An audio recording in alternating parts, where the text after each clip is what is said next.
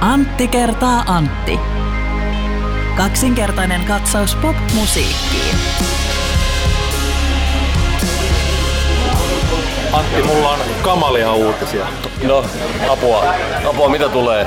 Sä tiedät Eerinin, Joo, kyllä. Naikkareistakin tuttu. naikkareista tuttu Eerin Anttila. Hänestä on tullut huumennarkomaani. Se on surullinen, surullinen uutinen kyllä. Varsinkin jos tämmöiset miedot huumeet lasketaan myös tähän hurjaan tautiin, Niin. joka repii tätä ihmiskuntaa rikki. Kyllä. Nuppi seka- sekaisin eikä millään enää mitään väliä. Tästä syystä Eerin on myös ryhtynyt sanoittamaan uudelleen näitä hän, hänen vanhoja hittejään. Joo.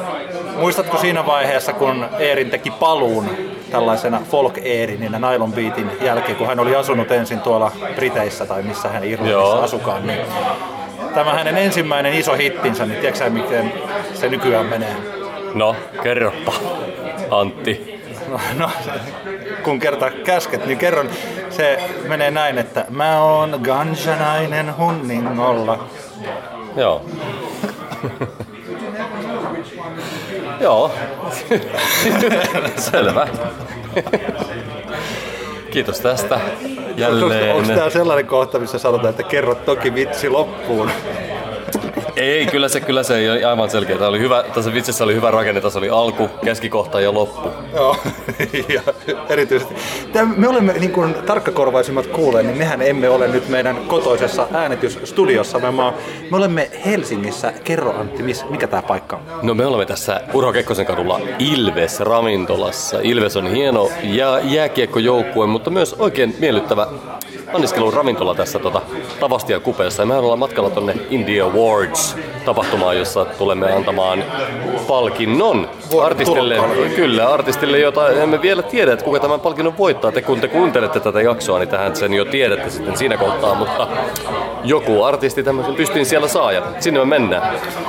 Jos tässä nyt kaikki menee sillä niin kuin me ollaan suunniteltu, niin me nyt käydään läpi sellaisia asioita, jotka eivät liity India Awards. Ja ehkä sitten kotimatkalla, jos ajokeli ei ole ihan yhtä kauhea kuin se oli silloin, kun me tultiin tänne, niin saatetaan nauhoittaa sitten lisää. Mutta katsotaan siinä kohtaa. Kyllä. Katsotaan, miten tässä käy. Kyllä. Ja eli tämä on siis Antti kertaa Antti podcast kaksi kertaa, niin katsaus pop-musiikkiin ja vastapäätä minua tässä istuu Antti Granlund. Hei Antti. Hei, minä tässä juuri naukkaisen hieman olutta. Ja minua vastapäätä istuu Groven mukanaan tuova rumpali DJ ja monta muutakin asiaa Antti Hietala. Hei vaan, hei vaan kaikille. Me keskustellaan, mä en ole ihan varma mistä me keskustellaan. Niin, tota, ollut taas aika haipakkaa tässä kaikenlaisten tota, muiden elämän osa-alueiden osalta, mutta en mä tiedä, ajattelen, että tämä voisi olla tämmöinen lepposa rupatteluhetki. Mulla on tässä viimeisen viikon aikana, olen jonkun verran kuluttanut populaarikulttuuriviihdettä ja, ja tota, kuunnellut podcasteja ja tästä sitten muutama asia, mistä ehkä voisi jopa, jopa sitten tällainen podcast-muodossa puhua. Hei muuten yksi asia, mikä mua jäi harmittamaan, ei paljon, mutta vähän, kun me puhuttiin viime viikolla meidän eri gaaloista ja Niin. tällaisista.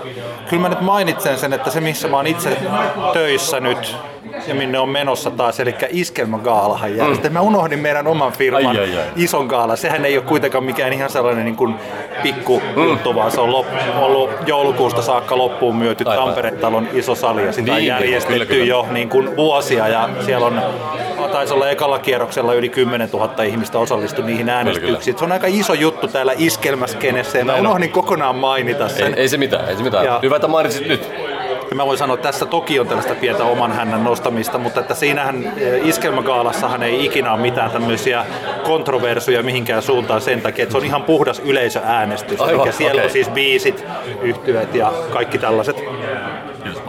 Yleisö äänestää tulokkaat ja viihdyttäjät ja siis näin. Mm. Ja tästä syystä aika useat iskelmägenren artistit, siis Kaija Koot ja Juha Tapiot, Lauri Tähkät lasketaan tähän genreen siihen ytimeen. He niitä paljon voittavatkin, Juha Tapio tietysti. Niin se on sen takia niin kuin se Kyllä. oma, oma gaalansa. Mutta Kontro- ei, kontroversy vapaa Joo. tota, Sen- gaala siis. mutta sen takia siitä ei ole niin paljon puhettakaan näin yleisesti ottaen, mutta Mm. että pakkohan se nyt on mainita, vaikka se onkin oman firman järjestämä gaala. Kyllä, kyllä.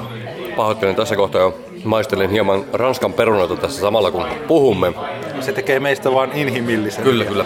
Kyllä, kyllä. Mulla ensimmäisenä mä haluan tässä kohtaa niin mainita, että nyt on ollut tota, mukava seurata tässä viimeisen viikon aikana sitä, mitä, kuinka siistejä juttuja tapahtuu detaljin uralle tällä hetkellä. Me ollaan joskus, mulla taisi olla meidän Älä nuku tämän ohi nostana yksi detaljin biisi jo hyvän aikaa sitten ja jonkun verran ollaan kyseisestä artistista puhuttukin. Niille, jotka ei tiedä, niin kyseessä on helsinkiläinen musiikintekijä oikealta nimeltään Krista, joka, joka tekee tämmöistä elektronista musiikkia, jossa kuitenkin niin on myös niin sanotusti laulua. Mitenköhän sitä nyt sanoisi, jossain määrin ehkä jotain modernia elektronista popmusiikkia, mutta tota, aika semmoisella kivalla kulmalla. Ja nyt tuli tuossa juuri tuli uutinen, ensin tuli uutinen, Krista jakoi omassa sosiaalisessa mediassaan, että hän esiintyy tänä vuonna South by Southwestissa, joka on hieno juttu, ei tietenkään mitenkään ennen kuulumatonta itsekin siellä esiintyneenä vuonna 2004. Ja tiedän, että siellä on kaikenlaisia bändejä ravannut, mutta se on kuitenkin aika siisti juttu, että Detalji sinne esiintymään menee. Ja tota, jotenkin siitä, kun mä sitä asiaa mietin, niin olin, olin jotenkin niin kovin iloinen niin kuin hänen puolestaan, että hommat etenee, niin mä tajusin, että Detalin hahmossa on kyllä jotain semmoista, mikä saattaa itse asiassa, voi jopa yllättää meidät, kuinka paljon se saattaa niin kuin resonoida Suomen rajojen ulkopuolella. Mä puhun nyt ihan niin kuin minkälainen se niin kuin Detalin hahmo on. Että kyllähän se menee aika hyvin tuohon Billie Eilish, Grimes, tähän viitekehykseen. Eli tavallaan se semmoinen niinku outoilu popin, mutta joka ei kuitenkaan ole silleen niinku itsetarkoituksellista outoilua, vaan lähinnä semmoista niinku outoutta, joka tarkoittaa, että artisti on niinku jotain muuta kuin semmoinen perus prinsessa hahmo, niin, niin jotenkin mä, mä niinku tajusin, että hei, tässä Jatalin niinku hahmossa voi oikeasti olla aika paljon enemmän potentiaalia, kuin, potentiaalia niin kuin noin kansainvälisesti kuin mitä ehkä kukaan meistä täällä Suomessa on edes tullut ajatelleeksi silloin kun Detali esiintyi Lost in Musicissa nyt Tampereella viime vuoden loppupuolella, niin hän kävi mulla myös radiohaastattelussa, jossa Joo. me juteltiin puolisen tuntia asiasta. Hän on ensinnäkin oikein fiksu ja sanavalmis, mutta kun hän ei ole ulospäin suuntautunut, niin se pikkuhiljaa tulee sieltä, että hän esimerkiksi oman musiikkinsa suhteen niin lienee, ainakin sen kuvan mikä mä sain, niin että hän on niin tosi leipoja, perfektionisti, mm. että hän teki siis vuosia, tai siis niin kuin todella kauan, että mä tässä niin puhun läpi ja päähän, niin siis niin tosi kauan haki sitä omaa soundiaan, että ennen kuin hän uskalsi tulla sen kanssa ulos. Mm.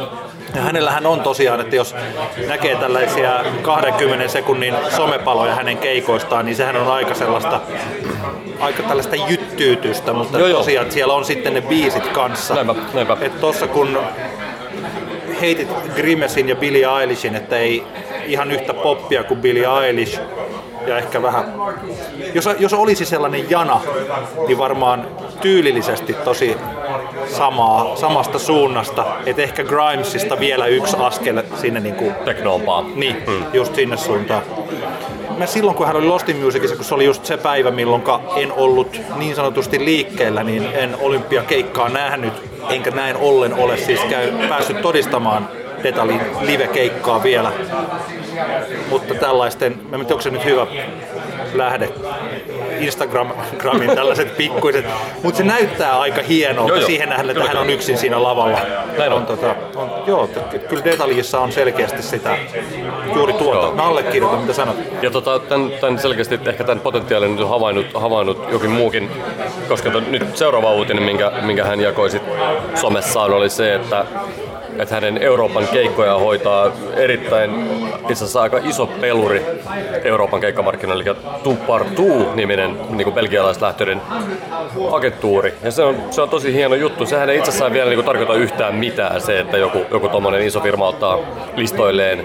Ja sehän voi pahimmassa, pahimmissa tapauksissa tarkoittaa vaan sitä, että kokeillaan vähän hommaa ja niin jätetään niin kuin homma sinänsä sikseen, mutta se on kuitenkin ensisijaisesti mun mielestä niin tärkeä merkki siitä, että siellä on niin joku tuommoisessa oikeasti niin kuin isossa lafkassa, joka, jonka niin kuin artistirepertuaaliin kuuluu kaiken näköisiä Father John Mistejä ja Death Gripsejä ja Jose Gonzalesia ja, ja Kurt Weileja, niin joku siellä on niinku kokenut, että tässä artistissa on niinku potentiaalia siihen, että kanssa kannattaa ainakin lähteä kokeilemaan. Ja se on niinku itsessään jo mun mielestä niinku tosi upea juttu.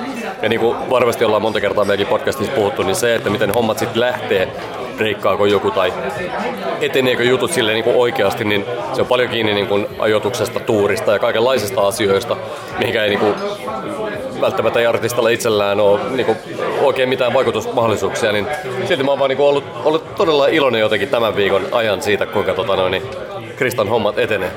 Hei muuten, tämä on hyvä aihe, tämä ajoitus. En tiedä, satuitko lukemaan, kun Anna Perho, yksi Suomen kärkikolumnisteja, kirjoitti tämän jutun. Hänhän, tämä kirjoitus ainakin oli suunnattu mun mielestä tälle niin sanotulle bisnesväelle enemmän kuin Joo. taiteelliselle väelle.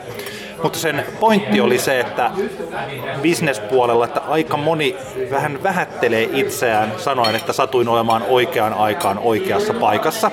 Ja että se ei välttämättä ole totta, että aika iso osa niistä ihmisistä on juuri siellä, missä on sen takia, että ne on ollut niin hyviä ja tehnyt niin paljon työtä. Niin. Mutta mulla on, kun ajattelin siitä, että aika usein pitää yrittää monta kertaa, eli ja kokeilla erilaisia, kei, niin kuin erilaisia reitteitä. Jos tämä ei niin, niin. toimi, niin sitten kokeillaan seuraavaa. Jos ei toimi, niin sitten mennään seuraavaan.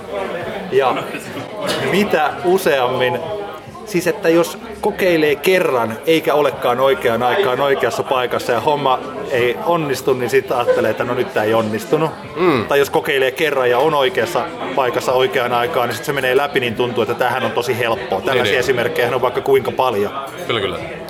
Niin mutta, että sen, mutta että sen ylipääsee, tää, nyt mä en puhu enää detaljista, vaan mm. mä puhun näin yleisesti, niin sen ylipääsee sillä, että yrittää paljon ja yrittää monta kertaa. Vähän niin kuin Kyllä. Harry Kane, jos hän ampuu yhden kerran per peli, hän ei tee joka pelissä maalia, mutta jos hän onnistuu lau- laukkoon kymmenen kertaa per peli, niin sitten rupeaa tulee jo aika todennäköistä, että se maali tekee. Niin. Joo, niinhän se niinku, tavallaan ehkä hieno, hieno tämmöinen sitten voidaan vetää viiva niinku musiikkiin tästä, että, että kyllähän se tietenkin, eihän niinku asiat pelkästään niinku säkästä ole kiinni, tietenkään missään nimessä, vaikka lähtee jonkun artistin kansainvälinen ura, mutta se, että jos on niinku tosi hyvä, niin sehän niinku parantaa niitä todennäköisyyksiä.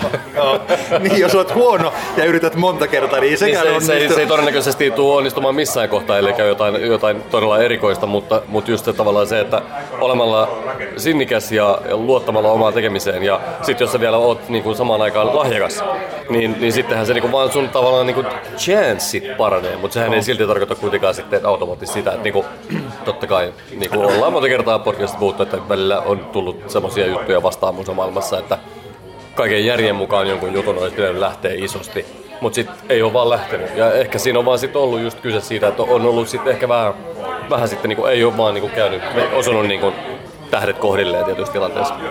Niin ja toki musiikissa on sellainen, että jos joku keksii jonkun asian tai tekee musiikki, joka tulee hänestä sisältään ja juuri se musiikki ei ole vetovoimaista siinä ajassa, niin bisnespuolella ihmiset voi perustaa yrityksiä, kokeilla eri, erilaisia tapoja, vaihtaa firmaa ja vaihtaa tällaista. Taiteellisella puolella se ei mene välttämättä ihan niin, tai muuten alkaa mm. olla jo sitten sitten puhutaan opportunismista ja kaikista muista asioista ja rupeaa tekemään niin jotain ihan, sit se ei ole ehkä tätä, mistä me nyt puhutaan näin. Kyllä, kyllä.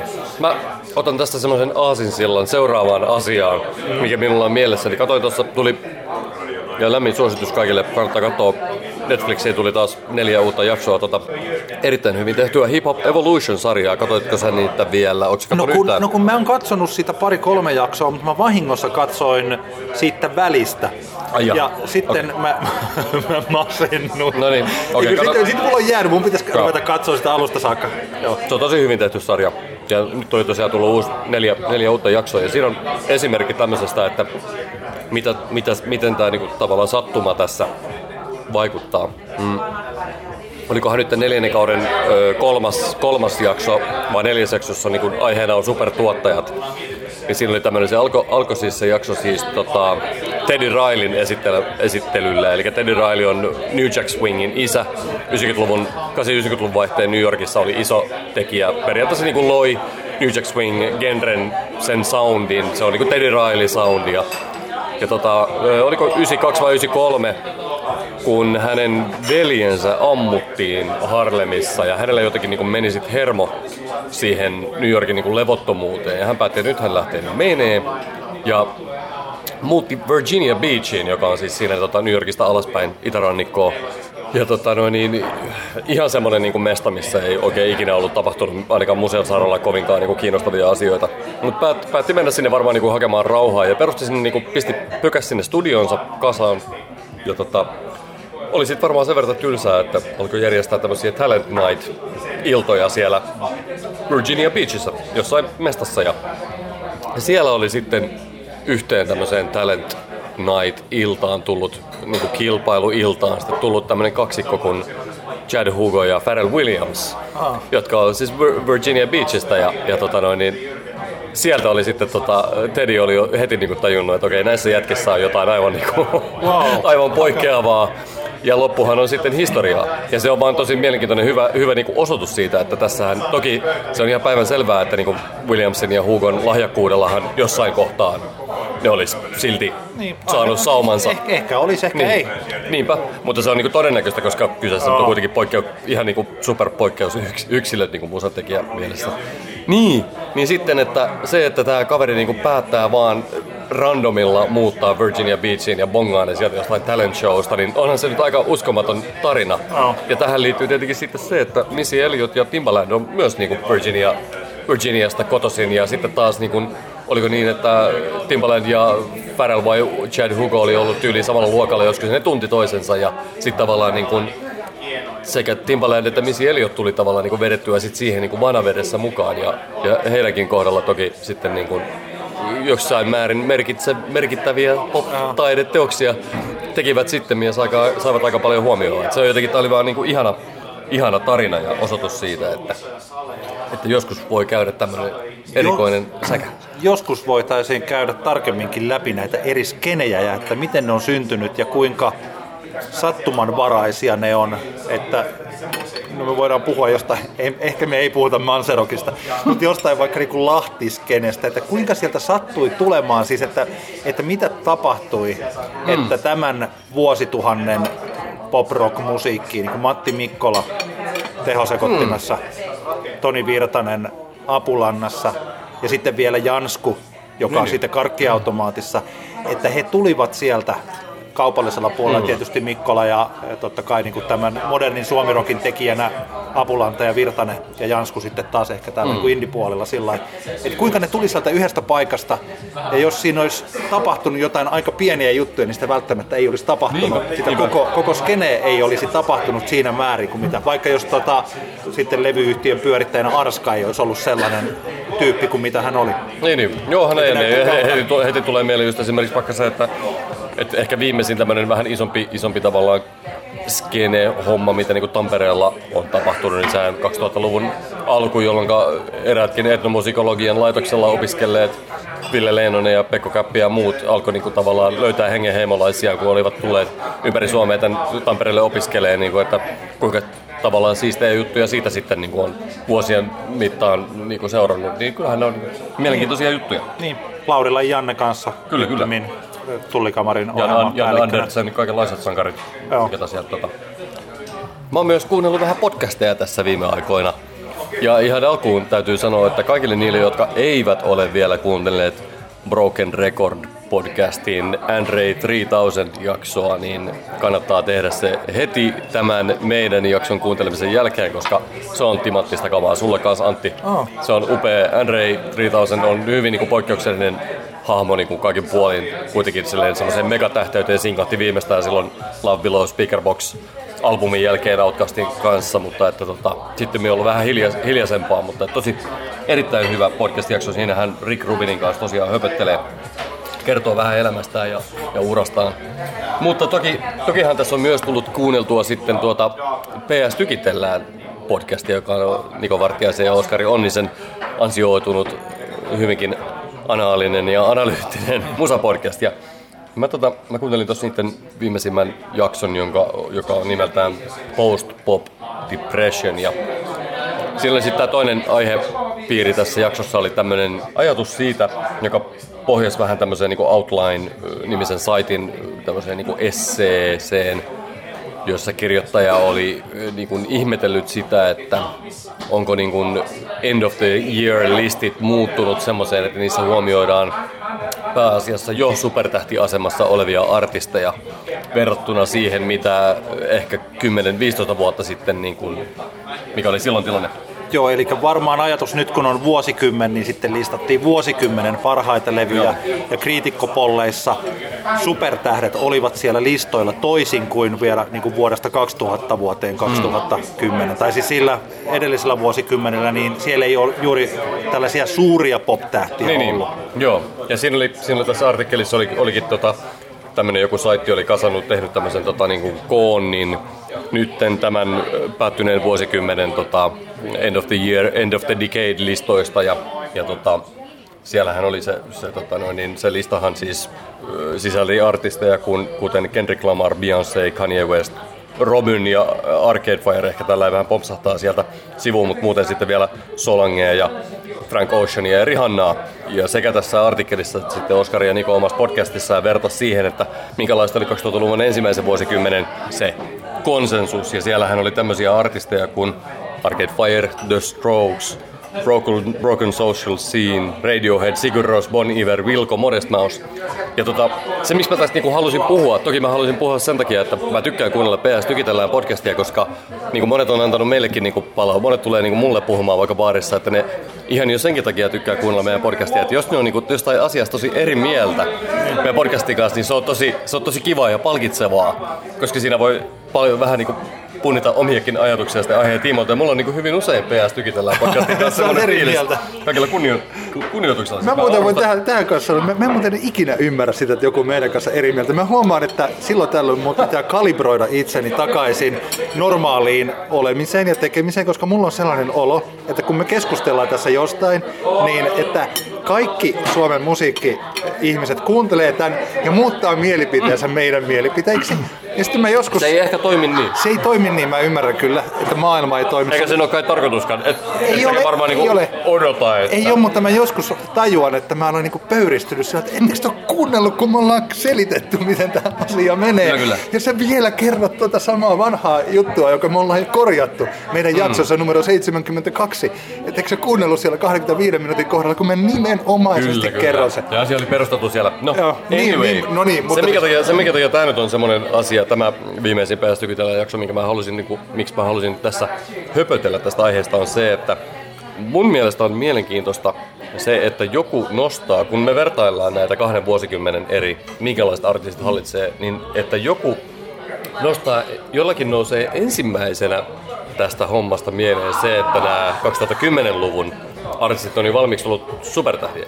Koska jos sä nyt kuuntelet tätä artistilistausta, mä otetaan ensi alkuun tähän tämä 2000 luvun ensimmäisen kymmenyksen niin, dominoivat artistit, eli Arcade Fire, The Strokes, Broken Social Scene, Radiohead, Sigur Rós, Bon Iver, Wilco, Modest Mouse. Tämä on tämä ensimmäinen satsi artisteja. Ja tämä toinen satsi artisteja kuulostaa tältä. Tämä on nyt toistoa, mutta tarkoituksella. Kendrick Lamar, Beyoncé, Kanye West, Solange, Frank Ocean, Rihanna. Onko todella niin, että ensimmäinen ajatus on se, että, että tota, se on se niin kuin suosio tässä, joka niin kuin on se merkitsevä tekijä. Se on hyvä pointti itsessään, että se, minkä Niko ja Oskarikin tässä sanoo, mutta kyllähän tämä on nyt aika massiivinen shift siihen suuntaan, että... Rock is dead. niin, ja varsinkin indie rock is dead. Ja, ja niin kuin, kun mä mietin näitä listoja, niin kyllähän mulla niin kuin ensimmäinen ajatus, mikä mulla tulee mieleen, että kyllähän silloin 2000-luvun ekalla vuosikymmenellä, niin kyllähän näillä kritikoilla taisi, taisi olla pää aika helvetin syvällä, syvällä omassa indie rock perseessä. Tiedätkö mitä mä meinaan? No. Hyvin huomioon arvostaa myös nämä, että nämä, nämä on kaikki niinku äijien bändejä. Valkoiset miehet soittelee niinku indie rockia. Ja, ja niinku, no. jos meillä on niinku maailma mennyt siihen suuntaan, että End of the Year-listejä hallitsee tota noin, niin, myös eriväriset artistit ja, ja tota noin, niin, niin sanottu rytmimusiikki tai urbaanimusiikki tai millä ikinä sitä kutsutaan, rap ja R&B. Siinä on, mulla itselleni vaan tulee niin kuin ensimmäisen mieleen ihan niin muunlaisia asioita, että mitä maailmassa on tapahtunut, mutta ehkä kritikon näkökulma onkin sitten tämmöinen niin kompleksinen. Ehkä tässä onkin, elikä tämähän on vallankumouksellista. Eli että kysymys ei olekaan siitä, että tässä puhutaan niin poptivismista, mm. eli siis siitä, että aletaan myös niin. ymmärtää mm. popmusiikkia, vaan kysymys on siitä, että kriitikot on tajunnut, että ne bändit, mitä ne kuunteli, ja se musiikkigenre ei olekaan yhtä hyvää kuin tämä jokin muu, ja että niin. nykyään otetaan Niin, siis toi on sekä suosittua että taiteellisesti, no tämähän on ihan ilmiselvää, mitä mä tässä on selittämässä, niin, että ne vaan on niin hyviä, hyviä levyjä, Joo, mutta, mutta, mutta tiedätkö, että kyllähän niin 2000-luvun ensimmäisellä, ensimmäiselläkin vuosikymmenellä tehtiin rapin ja R&Bin puolella tosi tosi hyviä ja genressään isoja levyjä. Esimerkkinä otetaan vaikka, niitä on paljon, J. Dillon Donuts, Roots and Game Theory, Outcastin Love Below Speakerbox, joka varmasti kyllä sai kriitikkoarvostustakin silloin tosi paljon. Uh, Alicia Keysin Songs in a Minor, Beyoncé Dangerously in Love. Mutta kyllähän tässä niin näkyy se, että, että okei, okay, 2017 rapista tuli isoin niin kuin genre Jenkkilästä. Se, no. Silloin niin kuin ohitti rockin ja muun. Mutta kyllä mä muistan sen ajan silloin niin kuin 2000-luvun ekalla vuosikymmenellä, että, että kyllähän niin kuin, nyt kun sitä aikaa muistelen, eihän räppiä ja R&Btä silloin vielä niin oikeastaan niin kuin tietyissä varmastikaan kriitikko piireissä on ihan pidetty samanarvoisena musiikkina kuin tämmöistä valkoisen miehen vakavaa indie rockia. Mä voin, you know mä voin tässä sanoa, että kun mä en ole varmaan voinut pitää sitä niin kuin henkilökohtaisesti arvossa, koska mä en ole kuunnellut sitä. Niin, niin. Joo, joo. Ja mä olen nyt oppinut kuuntelemaan mm-hmm. sitä jonkun verran, en ollenkaan niin vuosi vuodelta paremmin, että kohta tämä mun, eh, mun pitää lopettaa kohta tämä ajatus siitä, että mä en enää, mä en ymmärrä hip-hoppia, koska mä kuuntelen sitä nykyään jo aika paljon. Mm. Mutta siis ilman muuta, siis sullahan on tosi hyvä pointti tässä että tämä onkin ehkä musiikki, että tämä ei ole poptivismi näkökulma, se on yksi näkökulma, se on yksi mutta se toinen näkökulma on rodullinen näkökulma ja musiikkigenrellinen näkökulma. Niin ja varmaan, varmaan myös ehkä semmoinen, niin kuin, kyllä itse asiassa tämä asia mainitaan tässä The Outlinein esseessäkin, kyllähän varmasti niin kuin, musiikkikritikoiksi on päättyneellä vuosikymmenellä päätynyt varmasti, se on tavallaan niin kuin, vähän, siihen on tullut niin sanotusti diversiteettiä siihen oh. kirjoittajakuntaan, joka tietenkin näkyy myös tässä. Mutta kyllä mä niin kuin vaan miet, kun mä muistelen niitä, minkälaista oli niin kuin 15 vuotta sitten, niin kun silloin kävi vaikka kaikenlaisissa niin sanotuissa India-diskoissa tai semmoisissa diskoissa, missä soitettiin niin kuin silleen lainausmerkeissä hipsterimusaa, niin eihän niissä niin kuin esimerkiksi räppi soinut. Ei niissä soinut R&B. Ehkä saatettiin soittaa joku Crazy in Love niin kuin silleen vähän kainalopieru meiningillä. Mutta, että, mutta tavallaan nykyään, jos ajatellaan, niin se on siinäkin tavallaan viitekehyksessä isointa musiikkia heittämällä. Eli mun mielestä jotenkin, kun tämä PS tällä jakso niin kun sitten päättyi semmoiseen, että, että miten tää, mihin tämä maailma niin tästä menee eteenpäin, niin, niin, jo, niin jotenkin tota, musta me voidaan olla ihan niin levollisin mie- mielin sen suhteen, että mihin se menee, koska, koska jos niin meidän kritikotkin nykypäivänä niin kuin ymmärtävät sen, että, että tota, rapin ja R&B puolelta niin kuin tehdään ihan oikeasti niin kuin taiteellisesti kunnianhimoisia ja upeita albumeita. Ja siis mikä olisikaan parempi tilanne musiikkikentälle kuin se, että kaupallisesti vetovoimaisin musiikki olisi myös taiteellisesti kunnianhimoisinta. Siis sehän on se, eikö se ole se, mihin tässä nyt on niin kuin vuosia, vuosikymmeniä aina niin kuin kaivataan juuri sitä, kyllä, kyllä. että kumpi, kumpa tämä hyvä musiikki myisi. Niinpä, niinpä. Ja jos paras musiikki myy eniten, niin sehän on mm. ihan täydellinen tilanne. On, on, on.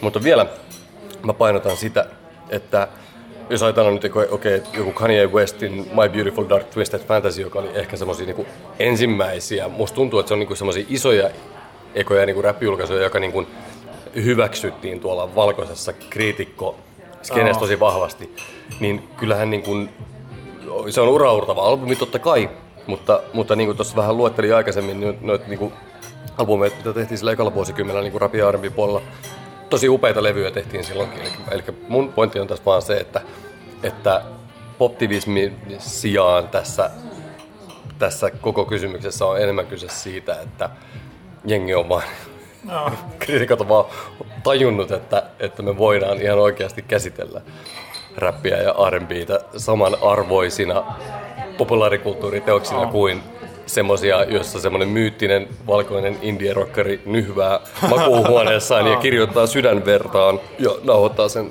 jollekin tuhnuselle sekositille. Mahtavia pointteja. Hyvä sinä!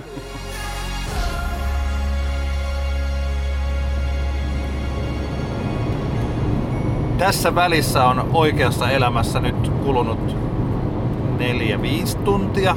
Olemme olleet India Awardsissa ja ajelemme nyt juuri kohti takaisin Tamperetta Helsingistä. Miten meillä meni? No siis se ilmaisen viinan määrä, tää on ihan uskomatonta. Sinäkin Antti nyt hirvittävässä humalassa autoa. No ei vais, hyvin maltillista anniskeluvirvokkeiden nauttimista, mutta sitäkin enemmän hauskaa minglaamista paljon vanhoja tuttuja oikein hyvä fiilis jäi tapahtumasta kaikella tavalla.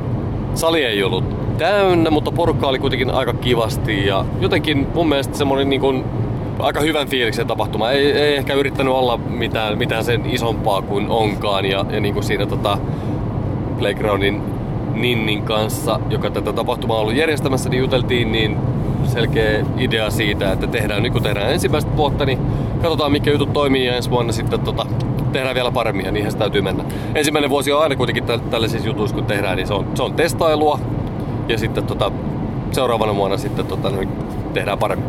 Joo, ei kun mä oon samaa mieltä, että oli, fiilis oli tosi hyvä. Eli sellainen olo oli, että toivottavasti järjestetään vuoden päästä suurin piirtein tähän samaan aikaan tämä. Niin on sellainen olo, että jos näin on, että ilman muuta olisi kiva olla mukana siellä. Kivat bändit, siellä oli siis Jesse Markin, Lukas Oja, Sian, Syan Kicks, Pastis ja M. M oli. Kyllä. Kukin veti kolme biisiä, mikä on tollaisessa tilaisuudessa tosi hyvä määrä. Eli se on aika kiva sellainen pikku showcase kautta siis ihan sellainen kuin esitys. Ja Hmm. hyvä määrä noita, toki siis kun sanoit, että ei ollut täynnä, että varmaan jos kaikki kutsutut olisivat tulleet paikalle, niin olisiko ollut silloinkaan täynnä. Että Niinpä. toihan oli kutsuvieras tilaisuus, eikä sellainen, jonne olisi myyty lippuja lainkaan. Niinpä, niinpä. Niin siinä mielessä, että Tavastia toimi hyvin paikkana ja palkinnon, palkinnot meni hyvin osoitteisiin. Maustetytöt sai Tenka ja Lottari meni väärin biisistä ja vuoden tulokaspalkinnon sai toi Jesse Markin sai folk-levystä vuoden indie-albumin ja oliko vuoden artisti sitten The Hearing. Kyllä vain. Näin. Ja sitten Niassa sai tällaisen indie-kon. Niin, vähän niin kuin tämmöinen elämäntyöpalkinto Joo, tyyppinen. oliko se tämmönen indien rakastajapalkinnon. Kyllä vain. Se, oli, se toimi oikein mukavasti. Joo, mutta oli hauska. Mäkin nyt sain mahdollisuuden nähdä Luukas Oja yhtyeen tota, ensimmäistä kertaa livenä ja se oli kyllä aika riemastuttavaa partyrockia. Sehän siitä niin kuin ensimmäisenä tuli mieleen. Jotenkin niin kuin, tuli välähdyksiä jostain niin kuin TikTokin, tiedätkö, heilutaan. Tai mikä se on se? Joo. Me heilutaan taas. Joo. Jotenkin niin kuin se, se fiilis tuli ja, ja oikeastaan niin kuin lähinnä positiivisessa. Joo. Ja kyllähän se niinku tiukka bändi, ja kyllähän jotenkin tuli semmoinen fiilis, että eihän tot nyt vaadiko sen vaan niinku oikein, oikein biisin, niin, niin lähtökohta on kohdilla erittäin hyvät keulahahmot bändissä ja, ja semmonen niinku irtonainen meininki kaikin puolin. Et kyllä niinku, eh, tokihan voidaan miettiä sitä, kuinka hassulta se tuntuu, että nuoret energiset ihmiset tarttuvat edelleen kitaroihin ja rumpuihin ja bassoihin. Mutta to, kyllähän se on tosi kiva nähdä, että niinkin, niinkin tapahtuu.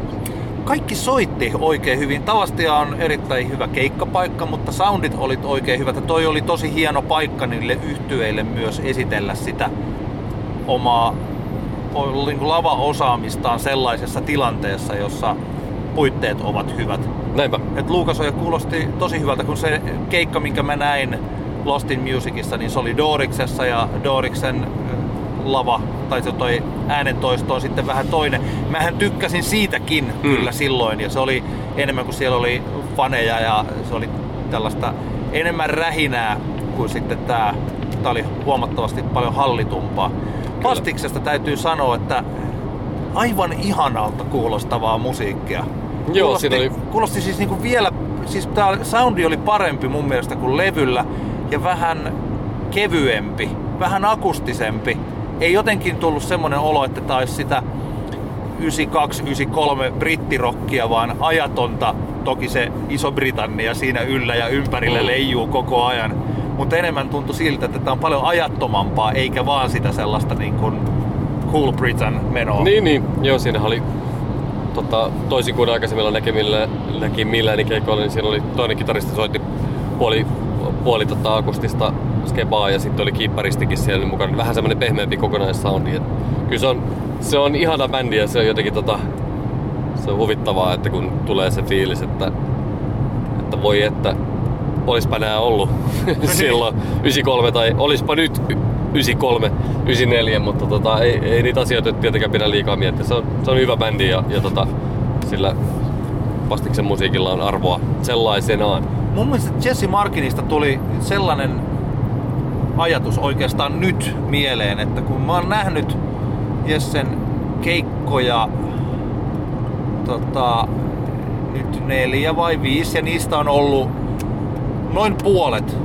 kaksi tai kolme, on ollut tällaisia niin vähän pienempiä keikkoja, showcase-keikkoja sellainen, niin mä en ole ihan varma, että onko se hyvä, että hän on niin useasti vain kaksista, että siinä on niin kuin DJ kautta sitten, kun hän on että siinä ei ole sitä bändiä, koska uudessa Tampereessa, kun se toimi niin hyvin, no mä en nähnyt sitä mm. flow sitten vielä vähän isompi, että olisiko se hyvä, että Jessellä olisi aina se yhtä astetta isompi tossa, että ne kaikki, jotka on paikalla, niin näkee kuinka hyvä hän on. Ja kuinka niin. hyvä se yhtye on. Sanoisin vielä, kuka se kitaristi oli?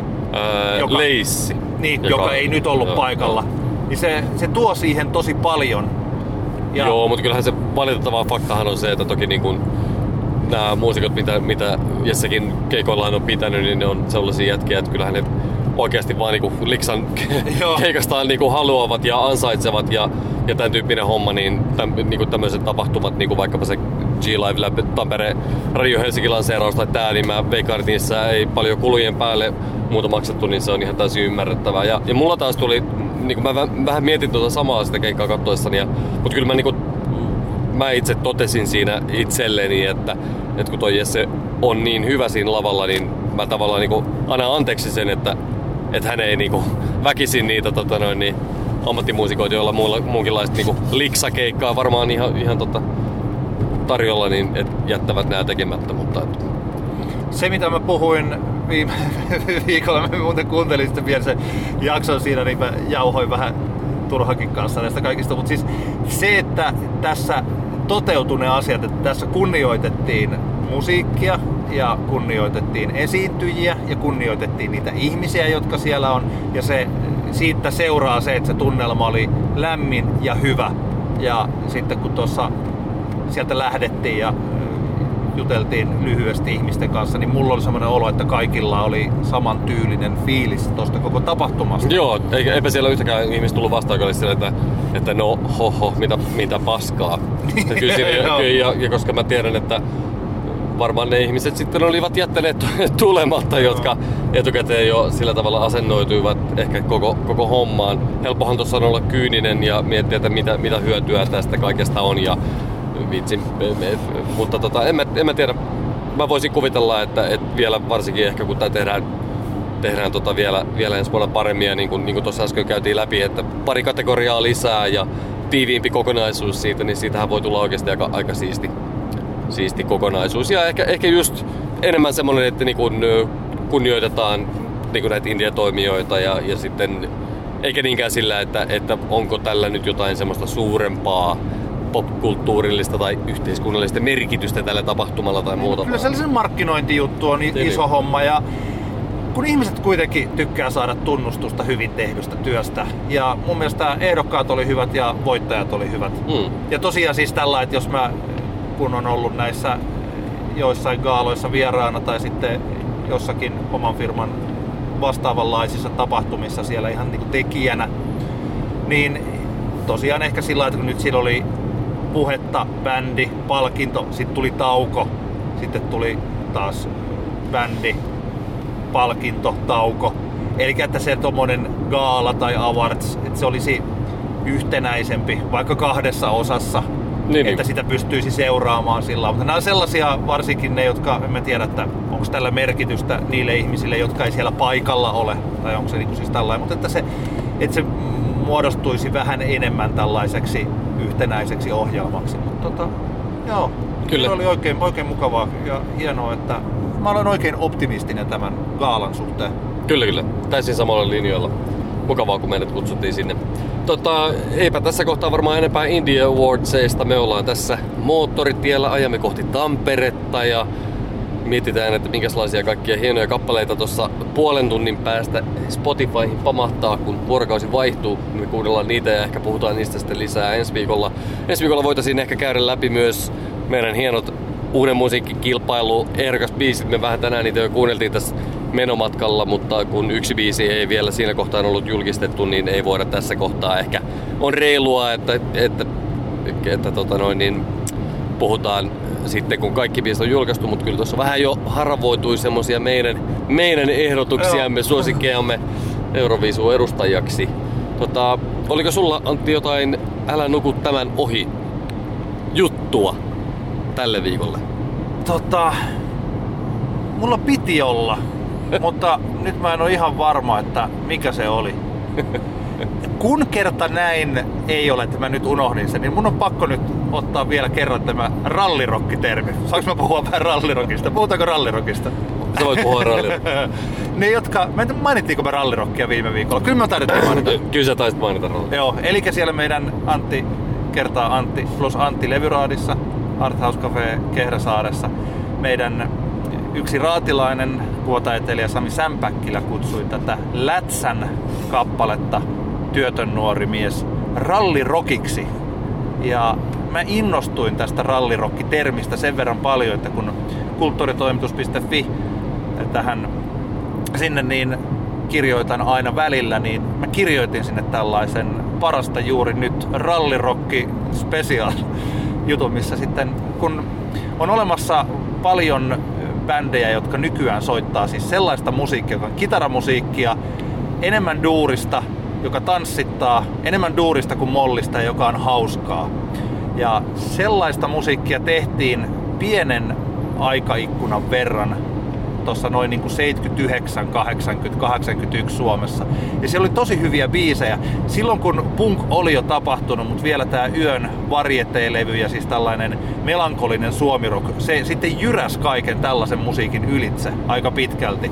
Eli sitten äkkiä tempot laski, tanssittavuus loppu ja sitten ruvettiin tekemään sitä, mitä yö sitten oli.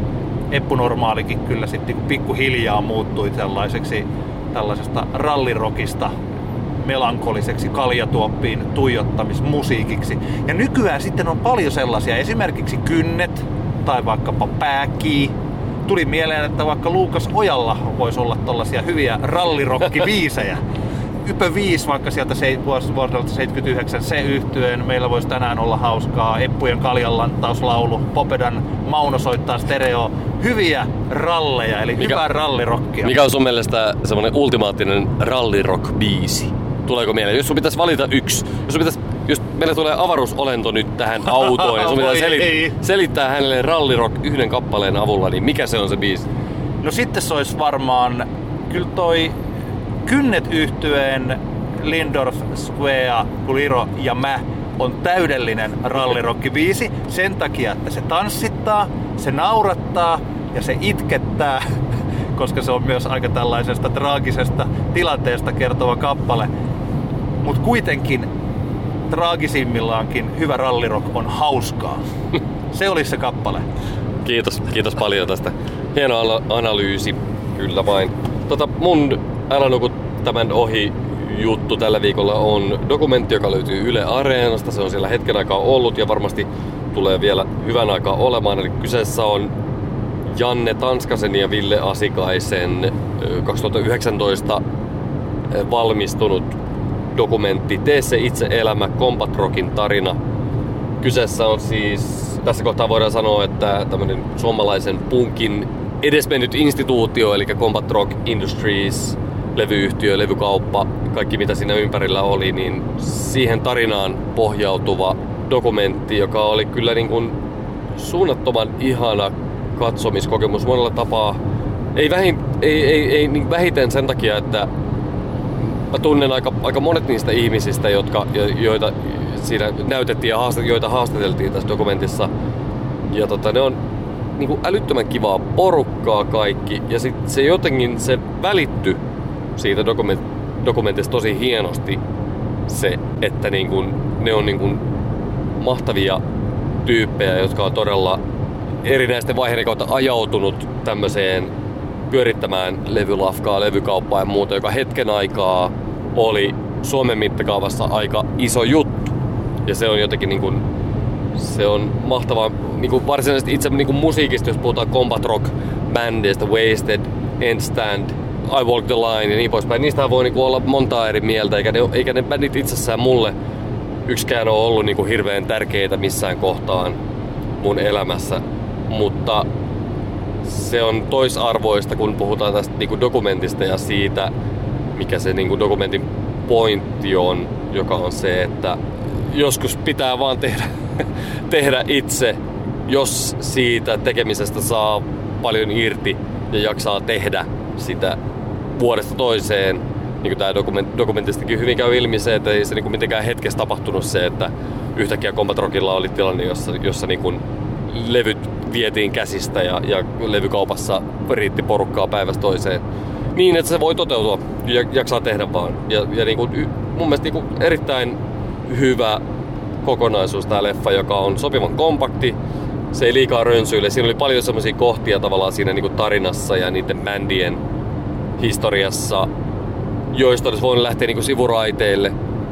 Mutta ei lähetty, koska oli haluttu te- tehdä niin kuin kompakti tarina. Aika, aika niin kuin kronologisessa järjestyksessä edettiin lineaarinen homma, joka, joka tota, hauskasti sitten vielä päättyy siihen, että, että tota, Janne Tamminen, toinen Combatrogin pääjehuista, hoitaa Halo Helsingin ja, ja tota, no, niin kumppaneiden Suomen mittakaavassa megaluokan artistien niin kuin, keikkatuotantoja, niin se oli, ja, ja to, toinen perustajajäsenistä niin tota, lenkkeilee, niin, niin tota, se oli hauska ja tekee varmasti jotain muutakin, mutta se juokseminen siinä tuli jotenkin niin kuin nostettiin esille, niin hirveän hyvä kokonaisuus, kannattaa katsoa jotenkin kaikki, varsinkin kaikki ne, jotka ovat olleet joskus semmosessa DIY musaskene hommassa syvällä, niin hirvittävän paljon samastumispintaa löytyy kyllä varmasti kaikille. Hei muuten, nyt mulla tuli se yksi juttu mieleen, mitä mun piti sanoa tästä India Awardsista. Se liittyy osin tähän Do It Yourselfiin. Ja se oli osin sitä, mitä kun me jaettiin tämä vuoden tulokaspalkinto, niin mä siinä lavallakin sanoin, että kun musiikkibisnes tai tämä, mitä, missä me kaikki nyt jotenkin ollaan, joko sekin ihminen, joka tässä nyt kuuntelee vaikka kun me tässä jutellaan, niin tämä koko musiikkikenttä, se iso raha on siellä, missä joku artisti tai yhtye pystyy tavoittamaan monta sukupolvea. Mutta että pystyisi tavoittamaan monta sukupolvea, niin ekaksi pitää tavoittaa joku pikkuryhmä. On tosi vähän sellaisia artisteja, jotka suorilta hyppää debyyttilevyllään monen sukupolven suosikiksi. Tai edes isoksi suosikiksi. Just kun Halo Helsingin tuossa heitti, että siellä on niin monta levyä, mitä ne teki ennen kuin ne breikkas. Ja kuinka niille aluksi tehtiin, muut teki niille biisejä. Ja sitten tuli maailman toisella puolella, joka oli bändin itsensä tekemä. Ja sitten se, sit se lähti.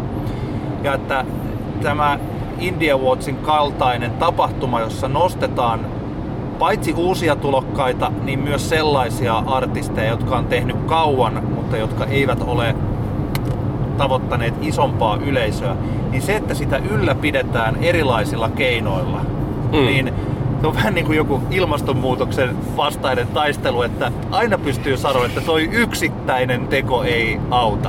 Ja kun, niin. ne kun ei autakaan, mutta ne kaikki teot auttaa vähän. Kyllä. Ja sen takia pitää tehdä montaa erilaista tekoa ja kukin tekee sitä, mitä pystyy ja mitä haluaa, niin kuin mikä on ylipäänsä mahdollista. Niin sen takia tällainen vaikka gaala, tai se, että me puhutaan uusista artisteista, niistä, joilla on 3000 striimiä Spotifyssa, ja että ne yhtyöt saa edes jonkinlaisen väylän sille omalle tekemiselle. se on tosi tärkeää, koska jos sitä ei ole, niin vuodessa tai kahdessa niin kukaan ei välttämättä huomaa mitään. Viidessä vuodessa alkaa sitten jo huomata, että, tämä ei ole kovin mielenkiintoista tämä musabiisis. Mullakin on ollut sillä kun on ollut vähän huonompia vuosia tai sitten mä en ole seurannut oikein. Ja pikkuhiljaa se oma innostus on laskenut ja sitten tulee jotain mielenkiintoista. Tulee Litku Klementti tai tulee mm. Vesta tai Ruusut tai Maustetytöt tai Jesse Markin. Niin äkkiä on taas täynnä intoa. Mitä enemmän on niitä väyliä, vaikka ne olisi pieniäkin, niin sitä parempi, koska muuten tämä musabisnes muuttuu pelkäksi isoksi nostalgia-aktiksi. Kyllä. Ja vaikka nämä radiot, missä mä oon töissä, niin ne tietyllä tavalla, no me puhuttiin siitä, että se ei ole niinku pelkkää nostalgiaa, siellä on myös paljon kaikkea muuta. Mutta että siksi tämä on tosi tärkeää ja sen takia mä toivon, että India Wars ja kaikki muut tällaiset vastaavat asiat, että niitä jaksetaan tehdä. Niin kuin Combat Rock, että se on, sitä on tehty, vaikka se on nyt loppu, niin se ei tarkoita, että se tehty työ olisi pyyhitty pois, vaan se on yksi iso se on iso osa tätä suomalaista musiikkihistoriaa. Sieltä varmaan poikii tai on poikinut paljon asioita, joita me ei edes tiedetä, että se on Combat Rockin ja sen jengin ansio. Mutta Kyllä. se on olemassa siellä. Kyllä vain. Yes. Näihin sanoihin on hyvä päättää tämä Antti kertaa Antti kaksinkertaisen, pod, ka- kaksinkertaisen popmusiikin Antti kertaa Antti, kaksinkertaisen katsauksen popmusiikkiin podcastin. No niin, kello on aika paljon, saavumme kohta linnatuuleen. Ö, Kiitos kun kuuntelitte ja palataan ensi viikolla asiaan. Hei! Moikka! Antti kertaa Antti. Kaksinkertainen katsaus pop-musiikkiin.